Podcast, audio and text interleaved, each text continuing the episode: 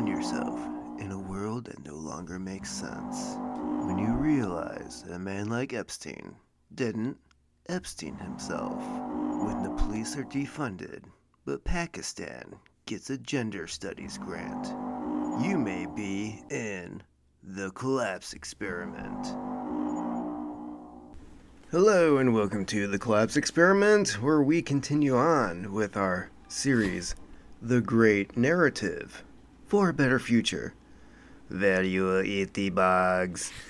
Yes, this is uh, Klaus Schwab's uh, sequel to The Great Reset, The Great Narrative, and we'll be continuing on at 2.1.1 Complexity. Yes, as if as if this book didn't need to be any more complex than it is. Uh, we now have uh, subcategories of subcategories 2.1.1 on page 30. If you'd like to uh, uh, follow us and read along, if you will. So let's get started. When researching this book and during our interviews, the word complexity emerged repeatedly, often alluding alluded to in terms of how it makes it more difficult to comprehend what's going on in the world. In private conversations, we also heard decision makers confess they are they are a bit lost or don't really know what's happening. really? they must have talked to Biden. This is understandable. The complexity created limits to our limits to our knowledge and the understanding of things. It might thus be that today's increasing complexity overwhelms the capabilities of decision makers to make the most appropriate, sensible, or well informed decisions. Naturally, what is true for decision makers is also true for the rest of us. Moise Naam, Nami, Ni, Na, Nam, Naim, Naim, Moise Naim put it nearly uh, when he said, I've grown very attached to a statement made in the 1930s by Jose Ortega y Gasset, a famous Spanish philosopher and thinker who said, philosopher and thinker, so some philosophers are not thinkers and some thinkers are not. Wow. Philosopher and thinker. Didn't know those were separate who said, We do not know what is happening to us. That, that's a deep thought. we do not know what is happening to us. All right, yeah, that's um that that is a statement worth quoting of of some dude who's a philosopher. We do not know what's happening. Okay, I'm I'm so glad that they're able to come up with uh, such deep thoughts while being unemployed. And that's exactly what is happening to us. There are all there are all kinds of tectonic changes, major societal changes, and we know that we know are affecting us. Climate change, for instance, is going to touch our lives, families, work, companies, uh, employees, clients, colleagues, and societies, communities. Our lifestyle will change because you eat the bugs and live in the pod and have no privacy and you would be happy. Our lifestyle will change, but we don't know how we'll end up. Uh, we'll we'll be dead eventually. At some point we'll we'll just we'll end up dying. This is complexity at work. It baffles us. How do you not know? oh my god. There have been several experts that have studied this stuff for several decades now, and they all tell us that we'll end up in the same spot if you continue on with the path that you are creating. Um, this is not from the book, this is from several other sources outside of the World Economic Forum who have figured out that if we do not have fossil fuels, uh, we do not have 8 billion people on the planet. End of story. You, can't replace that. Sorry. Uh, look at California. Put in the simplest possible terms, complexity is stuff we don't understand or find difficult to understand. In the words of the psychologist Herbert Simon, a complex system is made up of a large number of parts that interact with a non interact in a non-simple way. Complex systems are often characterized by an abundance of visible causal links between their elements, which makes them impossible to predict. Intuitively, we grasp that the more complex a system is, the less is our ability to understand it. Eh, I don't really buy that. And to control it, the greater the likelihood that something might go wrong and that is a possible might occur and propagate. Yeah, like shutting down trade and uh, commerce during COVID. You you didn't understand the complexity of our uh, food supply chain. Really, it's it's too cl- complex to understand that if you shut down one aspect of that supply chain, that the entire thing falls apart. You didn't understand that. Anybody in the industry understands it. Maybe you should be talking to them. Complexity can loosely be measured by three things the amount of information or the number of components in a system, the interconnectedness, defined as the dynamic of reciprocal responsiveness between these pieces of information or components, the effect of non linear or non-linear or non-linear elements are often called tipping points, discussed in greater detail in the context of climate change in section 2.3. Nonlinearity is a key feature of complexity because it means that a change is just one component of a system can give us rise to a surprising and disproportionate effect elsewhere. The words black swan, known unknowns, or butterfly effects epitomize nonlinearity. Mm, no, this is this is just Donald Rumsfeld talk, right? Known unknowns. Well, you know what the unknown is after the fact. So it is thus comes it thus comes to no surprise that many narratives today about today's world and how complex it is associate complexity with surprises, turbulence, vol- volatility, and uncertainty. Hey, these people. Uh, this is more complex than we realized. No, you you didn't realize, right? Everyone else realized that.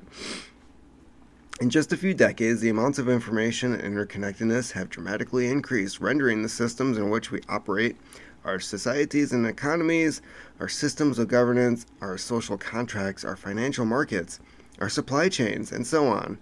More complex than in the past, they are all complex adaptive systems, meaning that they are properties uh, are not set in stone, cannot be reduced to the elegant and predictive mathematical formulas that apply to physical science like astronomy and physics. Bullshit! That is complete BS. It's just you are lazy and don't want to do the work. Systems in the living universe must be viewed instead as systems of interactions that are both complex and adaptive. Our societies, economies, our political systems, and all our institutions represent a cat's cradle of interdependence and interconnections. They are adaptive in the sense that they that their behavior is driven by interconnections between human beings who respond to events and situations by adapting to changing conditions and in so doing modify the intentional conditions. Many models, particularly in economics, would have us believe that we do this in a rational manner that remains constant across time. Far from it! There's an actual exclamation point there. So, our decisions are not always driven by our best interests. Our preferences are far from being stable. They change all the time. The image of the Homo economicus. Really? The image of the Homo economicus. Uh, relentlessly pursuing his self interest through the maximization of utility is a caricature. As humans, our conduct is also motivated by sentiments of empathy and generosity. Uh, our decisions are often based on emotions, such as fear, surprise, happiness, since the behavior of such complex adaptive systems is driven by the interactions between nodes the organization, the institutions, the people, us, uh, they can become confused and unruly in times of stress. It's called times of stress. There's a reaction, and it's fight or flight, and some people fight, and other people cringe in, in terror. You're seeing the people who are in the uh, flight mode. Moron. In short, complex adaptive systems are messy. There's a lot of exclamation points in here. They possess contradictory qualities in the sense that they can simultaneously be both robust and fragile. Uh, our adaptive network exhibits a pin, a tipping point property, which means the connections serve as a shock absorber, but beyond a certain critical stage, they become shock amplifiers and problems cascade. Furthermore, feedback effects under uh, feedback effects under stress amplified the fragility with great velocity. We saw this with big mic- macro shocks as different as the great financial crisis with the fire sales of assets after the collapse of Lehman Brothers in September 2008, the subsequent hoarding of liquidity, and the pandemic when the reproduction rate of the virus became such that it caused an exponential growth of incident uh, incident rates and brought almost everything to a halt. Wasn't the virus, dude.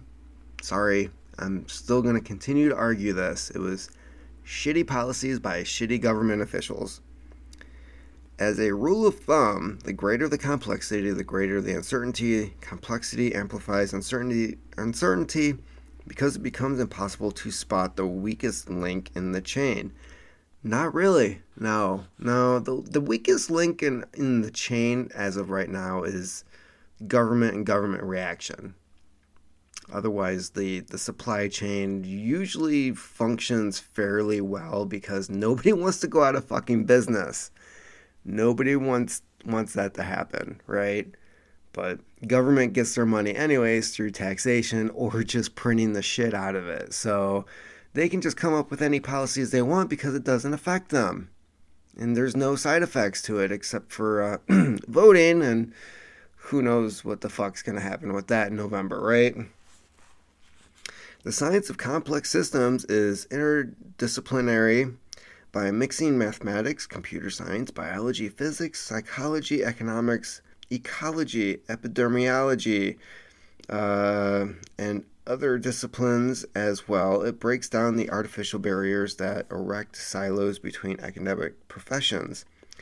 David Krakauer, a professor of complex systems at, and the president of the Santa Fe Institute, Wait, wait.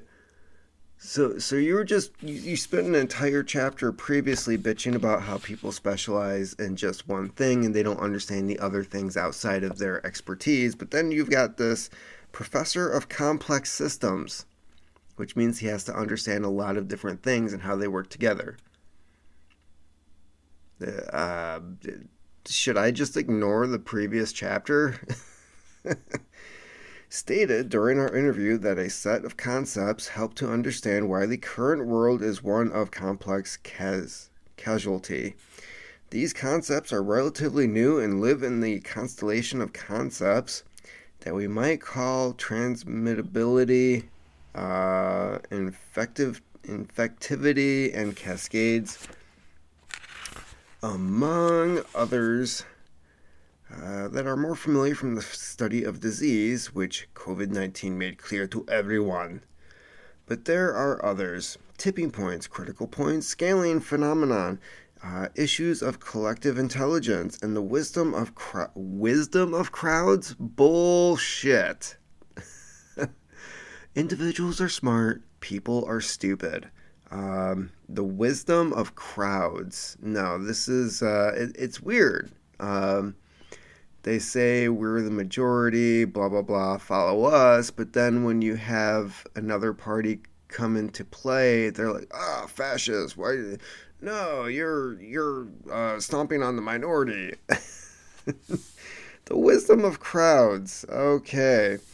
Many ideas have emerged over the past few decades to help us make sense of the world, but they're very new. A constellation of concepts growing out of complex systems are very useful, but we don't know how they all connect. The point toward they point towards this more unifying theory or synthetic understanding of complex reality. In the great narrative, we refer often how why are you referring to a book that you're currently writing? Like uh like they know the outcome of this book. it's weird. Like it's it's so weird when people do that. In the great narrative, we refer often to such notions because they make the most sense in explaining what's going on now. Equally, they must be part of our conceptual framework because only they can explain the messiness or ambiguity of what's coming next. As the futurist Amy Zalman put it to us, humanity is entering a time that is chaotic and will be difficult to name, so it will actually be a period of multiple things, uh, with perhaps utopias and dystopias unfolding in front of us. Um, if you've ever read a utopia novel, it is a dystopia novel. There is no such thing as a utopia. Uh, it, it's a freaking nightmare, okay? Uh, utopia is basically like America in the 1990s. Dystopia, America 2020. so, uh, you can look back at the 90s and have fondness and say like oh this was our golden age. Everybody had freaking money. Uh, there was really no racism going on. I mean yeah you, you had what the LA riots? But um, every, everybody was pretty unified that you shouldn't just beat the shit out of some dude in the street right? Uh, we, we did establish that. They, they had their riots. Uh, things were happening. Uh, the, the most concerning thing uh, that we had to deal with with with the president was how many blowjobs he was getting in the Oval Office, not from his wife. Um, to, to go back to something like that compared to today, where you know the president can't meet with the Pope without shitting his pants. Um, there's it's a toss up. Of course, now we also know how evil Clinton was, both of them. All right. 2.1.2 velocity. Wow, they're they're really organizing this just like the Great Reset book. Everything is happening much faster than it used to. Because technological advances and to a lesser extent globalization have created a culture of immediacy. Really? We operate in a real time society in which everything is needed and wanted right away. As a result, we constantly feel pressed for time and have the nagging feeling that the pace of life is ever increasing. This new culture of immediacy, obsessed with speed, seems to be in all aspects of our lives. From just in time supply chains, shaken up by COVID, no shit, to high frequency trading, from speed dating to fast food and fast delivery. It is so pervasive that some thinkers have called this new phenomenon the dictatorship of urgency. What? Who the fuck is calling it the dictatorship of urgency? Now they're just uh, coming up with shit. it's like, uh, this is bad. You will eat the bugs. The broad result is that the self life shelf life of a product or an idea, the shelf life of a CEO or a project are contracting sharply and often unpredictably. Uh, it's always been unpredictable. I'd like to point that out, especially if a CEO is a piece of crap. So, let's see here. It also creates the impression that global events unfold at a furious pace, so furious that it can leave us uh, cognitively stranded and ca- incapable of making sense of what's happening. No, not really. Uh, this shit takes time. Um, you just don't have a government that's thrown uh, out overnight. So, this sense of confusion is uh, heightened by the constant noise in which we are all exposed. Comparable to the uh, advent of the 24 hour news channel 40 years ago, now the myriad of letters of information and unceasing flow of news provided by social media and other digital outlets bomb bombard us with an unending stream of alerts and notifications that often reduce rather than enhance our understanding. Yes, um, it's called a shitty news network where you only have a 30 second clip to make your argument instead of actually having long, t- drawn out conversations and debates. Kind of like the president. Like, how is anybody supposed to have a a good idea as to who to vote for for president when you have a time limit for when people can uh, answer questions and react to certain situations. It's it's insane. Like you you can't actually have a well thought out position on anything. It's just freaking word salad. It's bullshit. We have so much information and analysis that it's hard to know how to absorb it, all in a meaningful manner. Not only does velocity take extreme forms, it can also uh, engender perverse effects, impatience, and unreasonable expectations. For example, affect the behavior of many societal groups, changing from uh, partisans to the financial makers obsessed with momentum trading based on velocity, to voters who demand quasi immediate results from the politicians they've elected. Consumers upset that the physical delivery of their digital order could take more than a few hours. what? As if a book or a dress or a vacuum cleaner delivered in 12 hours rather than four uh, were going to alter the meaning of life. What the fuck are you talking about? Who has a book delivered in 12 hours? What world are you living in? There's something called a store. You can just go to a store and see if they have it. You can get off your ass and go and go out and get stuff. Yeah, that that's a thing. Klaus. The fundamental reason that explains this astonishing rise in velocity is undoubtedly tech and digital connectivity. More than 60% of the world's population is now online. I thought it'd be higher than that, honestly. Compared to 42% in 2015 and less than 8% just eight, 20 years ago. At the end of 2021, more than 80% of the world's total population had a smartphone. That's just sad.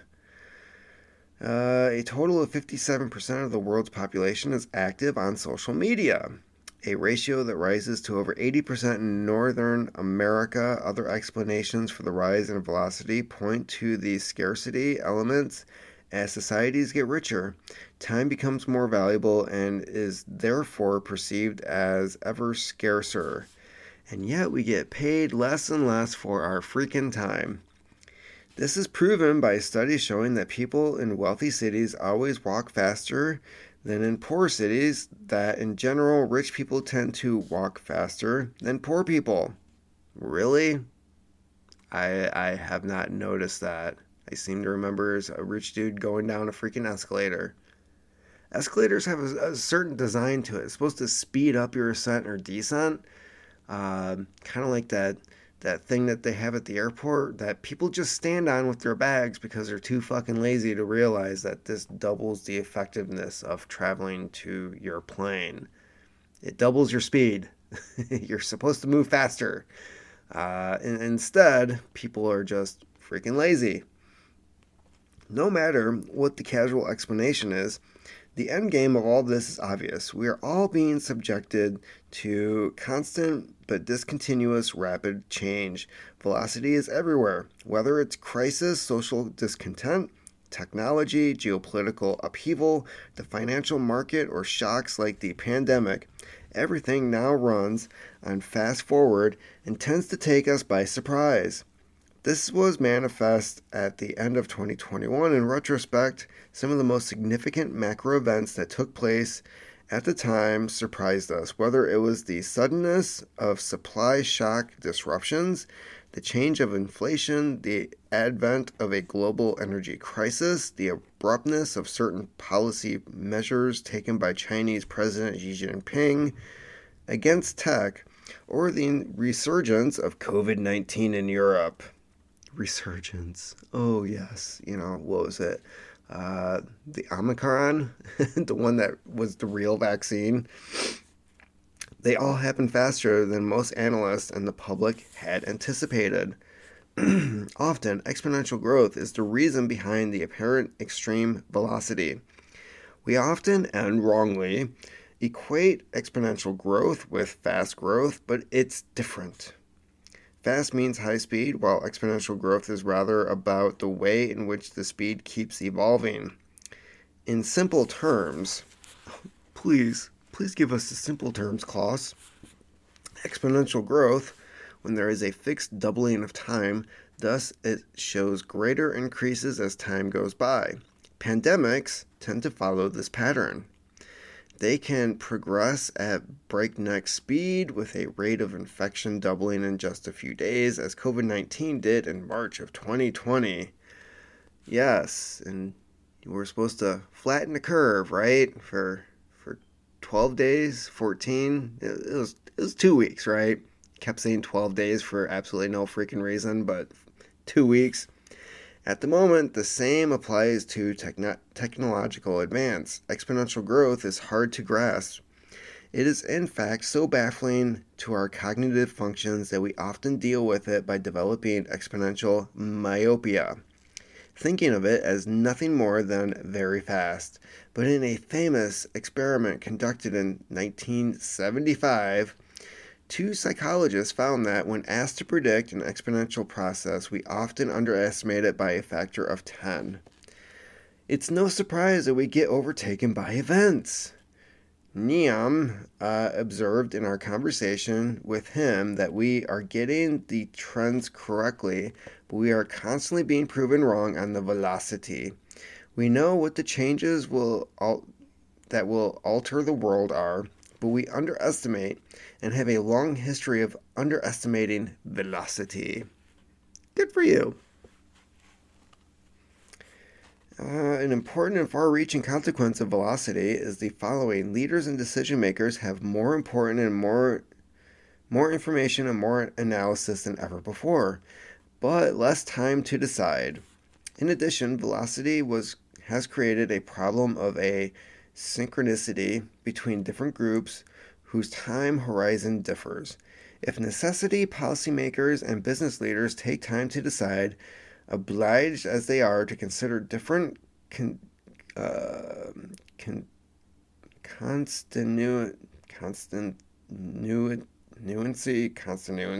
groups, constituency, and different interests.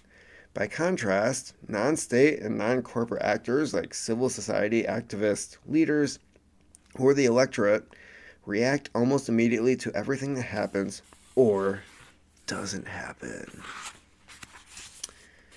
Oh boy, the difference in tempos can be startling. It is temporary. It is particularly uh, problematic in liberal democracies as they are subject to the vagrancies of the electoral cycle. Uh, worldwide and more generally, we now expect everything to accelerate, but also to improve. yes, by taking assholes like you out of power. That's that's how you improve things. This produces burnout, a sense of estrangement, and nagging feelings of uneasiness and discomfort.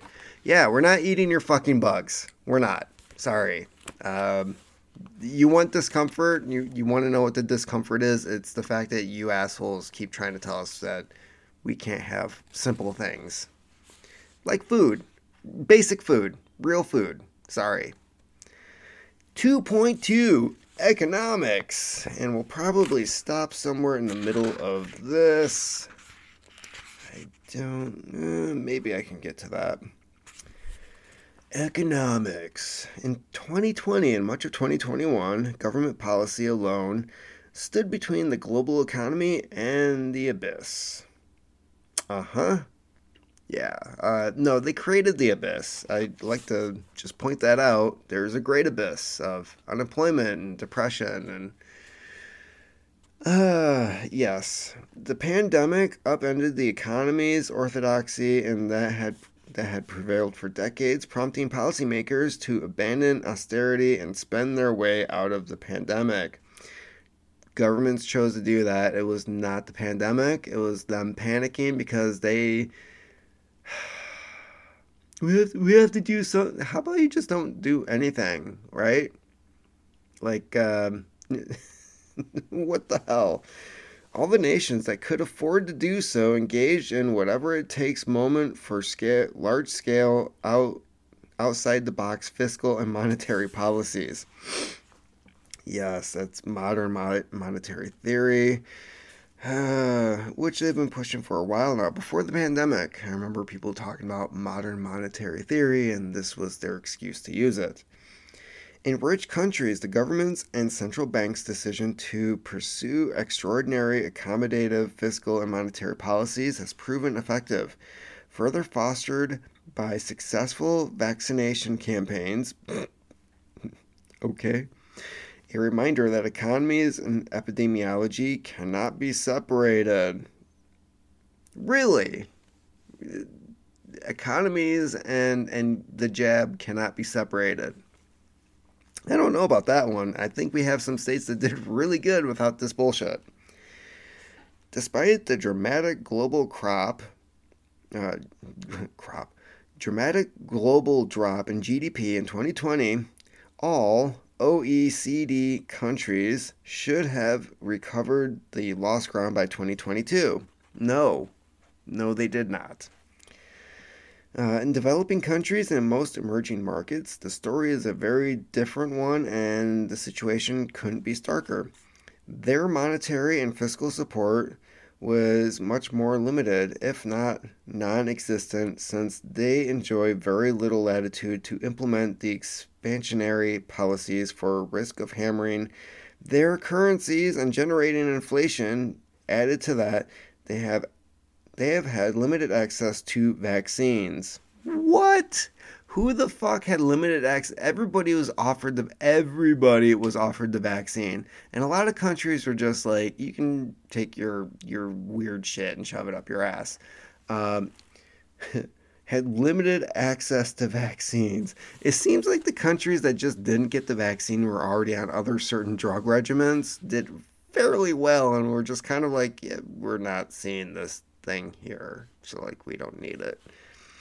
The damage inflicted by the pandemic would therefore be more profound and will last longer in the developing world.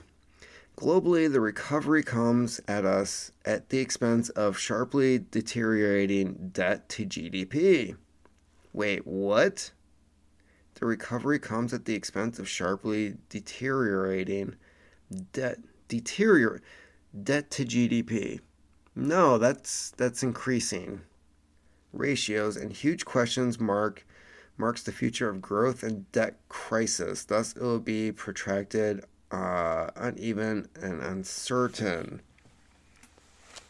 Kind of confused on what the frick they're saying here. Globally, the recovery comes at the expense of sharply deteriorating jet debt to GDP ratios. Hmm. So are they saying that the debt's going up and GDP is going down because that's that's what's happening? Or are they saying that the debt's going to go down compared to GDP and that's an issue like we have more debt now than than ever before. 4.6 trillion dollars of uh, citizen debt in the United States. That's not including the 30 plus trillion dollars that the federal government has, and that's excluding a lot of different programs that are also in debt. That's just the national debt. That's not certain programs that are included in that. So um, I'm I'm really hoping that this is trying to say that the debt is going to increase compared to GDP because I think we're at like 110 percent of GDP for for our national debt. So holy crap, uh, 2.2.1. Two, yeah, growth that's, that's the next segment here. I'm probably going to stop in the middle of this. Economic growth matters both as a benchmark to measure success and the role it will play in the engine of human progress. In principle, the more a country grows, the better it can harness its full economic, social, and no Oxford comma, social and human potential.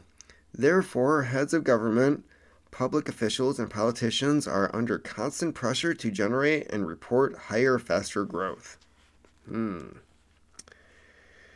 at the time of writing, at the end of 2021, growth in advanced economies was rebounding, much less so in most emerging markets and developing countries. When recovery from the pandemic will have played out, the vigor of the rebound exhausted its effect. Global growth will likely turn to a lukewarm levels experienced prior to 2020. In the foreseeable future, the global economy will grow less than it did in the past for several secular reasons. Yeah, uh, I hate to break it to you, dude, but we're having like basically an economic crash right now. So, not really growing, not not grow. A lot of people didn't go back to work. Uh, we have a shortage of workers. Um, yeah, th- this new weird policy of just like paying people to stay home. They they decided they just like to stay home. so, yeah, none of this is is really uh, working out. Uh, they include, in no particular order, global aging, inequalities, inequalities. Remember when you were poor, you just thought you could work harder to move yourself up the ladder? And a lot of people did, right? They just were like, oh, if I work harder and, and maybe do more uh, to improve my situation, I can. But no, inequalities is an excuse now, here, according to them, to just not do stuff a particular, uh, a partial retreat from globalization and the supply risk it entails, high levels of indebtedness, geopolitical turmoil, and Chinese growth inevitable deceleration. Uh, each of these factors, which often intersects with each other and amplify their effects, will constrain future economic growth. Okay, so there's Wow, there's a four and a half page paragraph that is coming up after that, so I'm going to end it there. We are at page 40 in the growth section of economics, and we will continue on there tomorrow, hopefully. Join us again for another uh, exciting episode of the Collapse Experiment. And remember, you are the carbon they want to reduce. Thank you for listening to the Collapse Experiment podcast. For more content, check out thecollapseexperiment.com where you can find the latest news articles. If you'd like to help out this podcast, check out books by Matthew Gilman on Amazon, or you should just buy gold and silver. Just just buy gold and silver. It's it's a better investment, and uh, you might actually have something to trade later on when the world falls apart.